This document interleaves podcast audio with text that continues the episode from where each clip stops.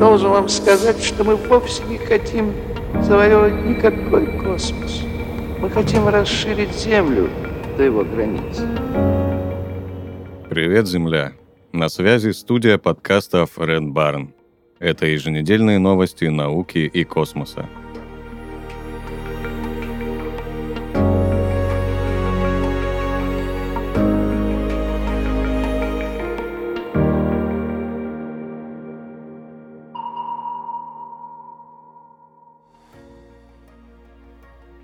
Компания Astroscale представила концепт космической заправки. Японский стартап Astroscale раскрыл подробности о своем подходе к заправке спутников в космосе. Компания запускает проект космической заправки стоимостью 25,5 миллионов долларов. Он все еще находится на этапе концепции, но Astroscale рассчитывает завершить его к 2026 году. Инвестиции в изготовление и запуск спутника составляют около 100 миллионов долларов. Такие компании, как Astroscale и OrbitFab, предлагают альтернативу – потратить десятую часть от суммы затрат на изготовление и запуск спутника на дозаправку и обслуживание на орбите. APSR – это небольшой спутник, который состыкуется с топливным складом, а затем спустится на выбранный объект с правильным портом заправки. После заправки APSR отступит и проведет проверку спутника клиента в поисках утечек топлива и других проблем. Затем он снова отправится на топливный склад. Многие спутники функциональны после многих лет работы в космосе, но для эксплуатации в течение всего срока жизни им не хватает топлива. Оно необходимо для поддержания регламентированной высоты и заданной траектории. Когда горючее заканчивается, спутник теряет орбиту и выводится из эксплуатации – производится принудительный вывод орбиты и сжигание в атмосфере Земли.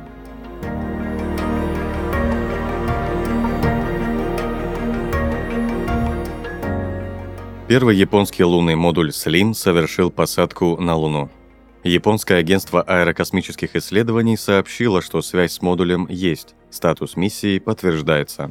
Посадка была осуществлена на склоне небольшого лунного кратера Сиоли на видимой стороне Луны. Однако солнечная панель Слим после посадки перестала вырабатывать электроэнергию. Об этом сообщили в ходе пресс-конференции представители японского агентства аэрокосмических исследований.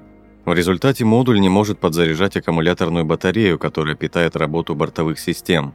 В рамках миссии SLIM планировалось получить данные о количестве химических элементов в реголите, лунном грунте. Аппарат оснащен несколькими камерами. Кроме того, он доставил на Луну пару микророверов, и аппараты микророверы были рассчитаны на работу на лунной поверхности в течение двух недель.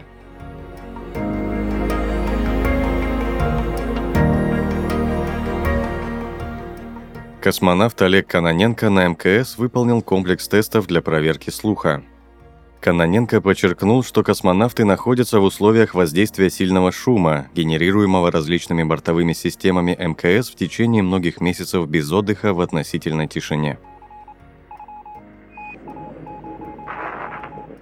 Сочетание воздействия окружающего шума с другими неблагоприятными факторами, характерными для работы в условиях МКС, к которым относятся невесомость, вибрация, опасные условия труда, физическое и эмоциональное перенапряжение, необходимость работать в неудобном положении может неблагоприятно влиять на качество операторской деятельности и эффективную работоспособность, а также повышать риск совершения ошибок при выполнении задач.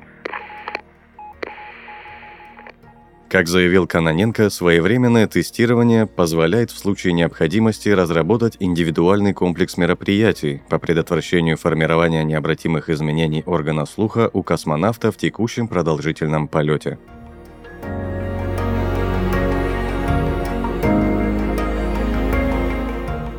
Астрономы обнаружили планету размером с Землю, наполовину состоящую из лавы. Экзопланету идентифицировали как HD 63433D. Она одновременно ближе и моложе, чем ранее обнаруженные планеты аналогичного размера. Планета была описана в новом исследовании, опубликованном недавно в The Astronomical Journal. Мелинда Суарес Фуртадо, научный сотрудник НАСА в Университете Висконсин-Мэдисон, и Бенджамин Капистранд, аспирант Университета Флориды и недавний выпускник Университета Вашингтона в Мэдисоне, совместно возглавили исследование при участии ученых со всего мира – это полезная планета, потому что она может быть похожа на раннюю Землю, подчеркивают астрономы. Молодая горячая планета размером с Землю HD 63433D находится недалеко от своей звезды в созвездии Большой Медведицы, в то время как две соседние мини-планеты размером с Нептун, обнаруженные в 2020 году, вращаются дальше по орбите. Судя по орбите HD 63433D, астрономы относительно уверены, что она находится в приливном запирании, и это означает, что одна сторона постоянно обращена к своей звезде.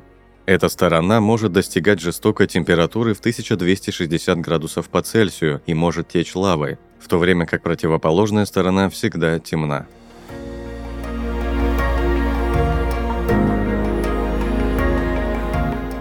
На станции Тяньгун проведут биологические эксперименты. Грузовой корабль Тяньчжоу-7 доставил на орбиту более 60 образцов для научных исследований.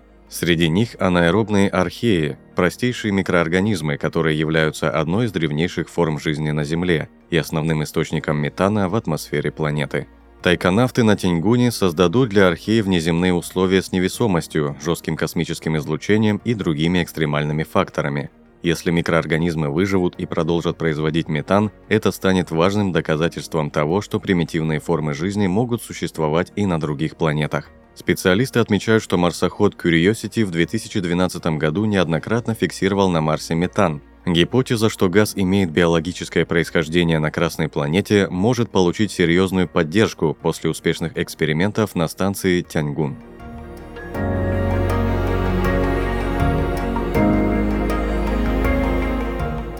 Создана технология самосборных зданий для других планет. Специалисты исследовательского центра Эймса Национального управления по аэронавтике и исследованию космического пространства НАСА разработали и протестировали самособирающуюся роботизированную структуру, которая может помочь человечеству осваивать внеземные миры. Технология под названием «Автоматизированные реконфигурируемые адаптивные для миссий цифровые системы сборки» представляет собой восьмигранные рамы, называемые вокселями, которые собирают два типа роботов. Первая шагающая машина переносит воксель с места на место, а вторая скользит по конструкциям как червяк, скрепляя строительные элементы. Форма деталей позволяет крепить их под разными углами, сохраняя при этом прочность конструкции.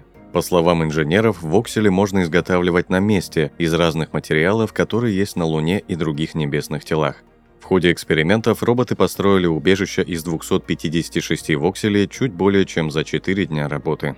В НАСА отметили, что при отправке систем сборки на Луну за год до высадки туда людей, они успели бы соорудить 12 подобных укрытий к прибытию астронавтов – в настоящее время инженеры проектируют систему энергоснабжения роботов. Предположительно, они смогут автономно заряжаться на станциях или даже получать энергию по беспроводной сети.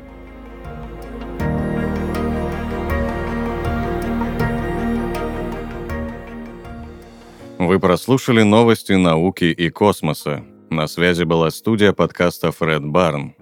Подписывайтесь на нас и помните, что информационная вселенная бесконечна.